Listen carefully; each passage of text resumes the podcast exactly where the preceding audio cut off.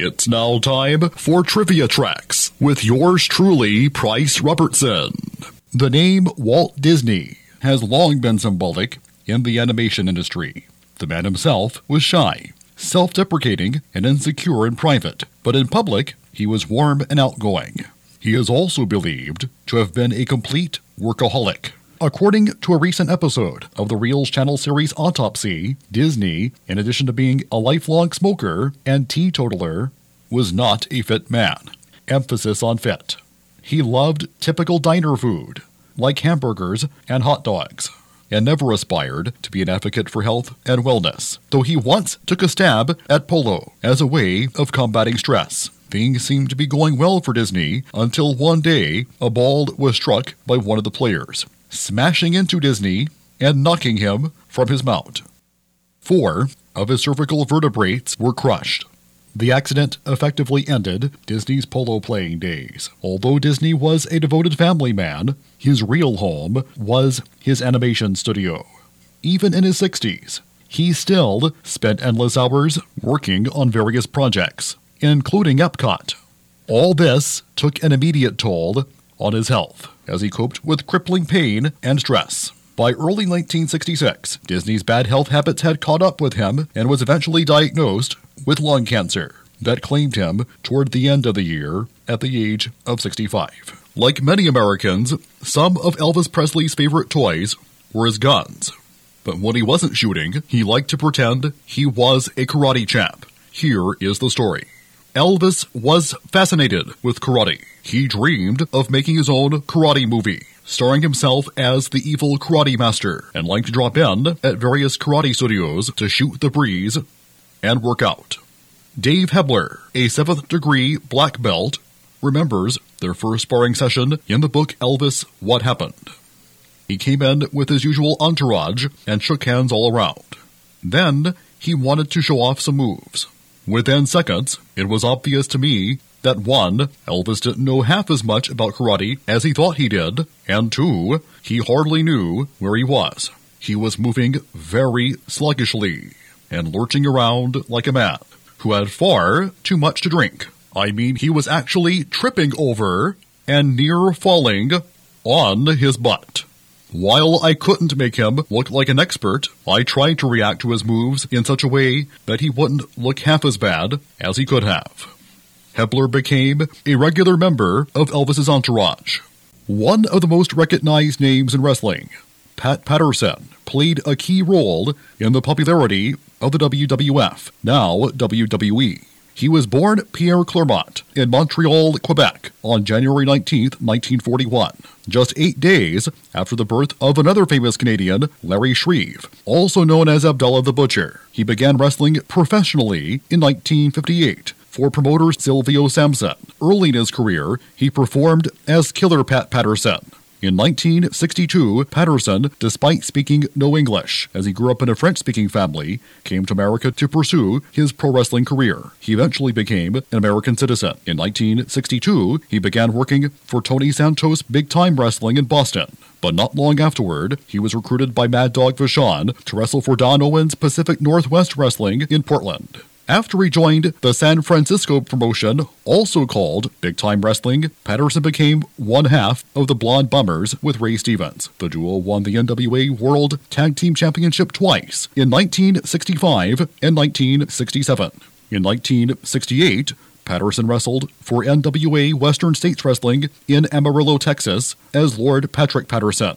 He worked for other promotions in the years to follow until 1979, when he debuted in the WWF as a heel. He feuded with Ted DiBiase and Bob Backlund and became the WWF's first Intercontinental Heavyweight Champion. In 1980, he began doing color commentary with Vince McMahon, who considered Patterson his right hand man. Patterson retired from wrestling in 1984, though he continued to wrestle occasionally as one of the WWE's most important stars. Patterson is credited with starting the Royal Rumble and the Survivor Series. In 1997, Patterson and Gerald Brisco became comedy heels as the on screen stooges of Vince McMahon, assisting their boss in his rivalries with Stone Cold Steve Austin, Mankind, that's Mick Foley, and The Rock. In October 2004, Patterson retired from World Wrestling Entertainment, but returned in a limited capacity in May 2005. In 2008, he legally changed his name to Pat Patterson. In 2019, at the age of 78, Patterson became the oldest person to win a title in WWE history. After winning the WWE 24 7 Championship, he continued to work backstage for the WWE until his death on December 2, 2020, at the age of 79.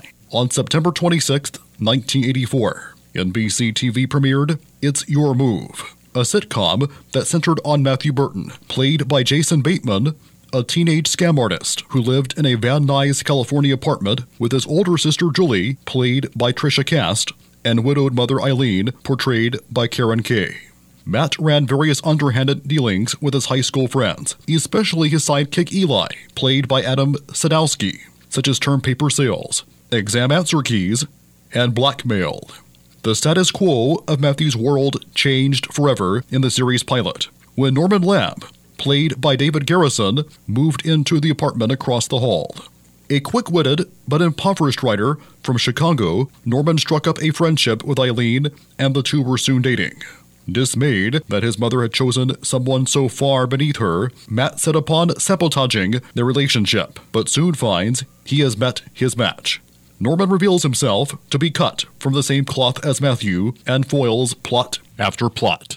The series opened with some positive reception from critics, but its time slot competed with the popular show Dynasty on ABC, and the series was canceled after one season. This pair of brothers and entrepreneurs laid the foundation for the fast food industry. Richard and Maurice McDonald, or Dick and Mac, as they were known to family and friends, founded the first McDonald's restaurant in San Bernardino, California in 1940. Originally from Bedford, New Hampshire, the McDonald brothers opened a hot dog stand in Monrovia, California in 1937, inspired by a local hot dog stand that seemed to be the only profitable business in town. Mac decided to open a bigger hot dog stand in San Bernardino, a large working class town approximately 50 miles eastward. In 1940, they opened a drive in restaurant on the corner of 1398 Northeast Street and West 14th Street. The new restaurant proved successful, and the brothers were soon making $40,000 a year. After a couple of years, the brothers began making plans to renovate their business. In 1948, Dick and Mac McDonald fully redesigned and rebuilt their restaurant in San Bernardino to focus on hamburgers, milkshakes, and french fries. With that, they developed the Speedy Service System, now commonly known as fast food. The idea was a success, and with the goal of making $1 million before they turned 50, the McDonald brothers began franchising their system in 1953, beginning with a restaurant in Phoenix, operated by Neil Fox. It wasn't until 1954 that a milkshake mixer salesman named Ray Kroc began partnering with the McDonald brothers. The franchisor took 1.9% of the gross sales, of which the McDonald brothers got 0.5%. The brothers wished to maintain only a small number of restaurants, which conflicted with Kroc's goals. Ray Kroc eventually bought them out in 1961.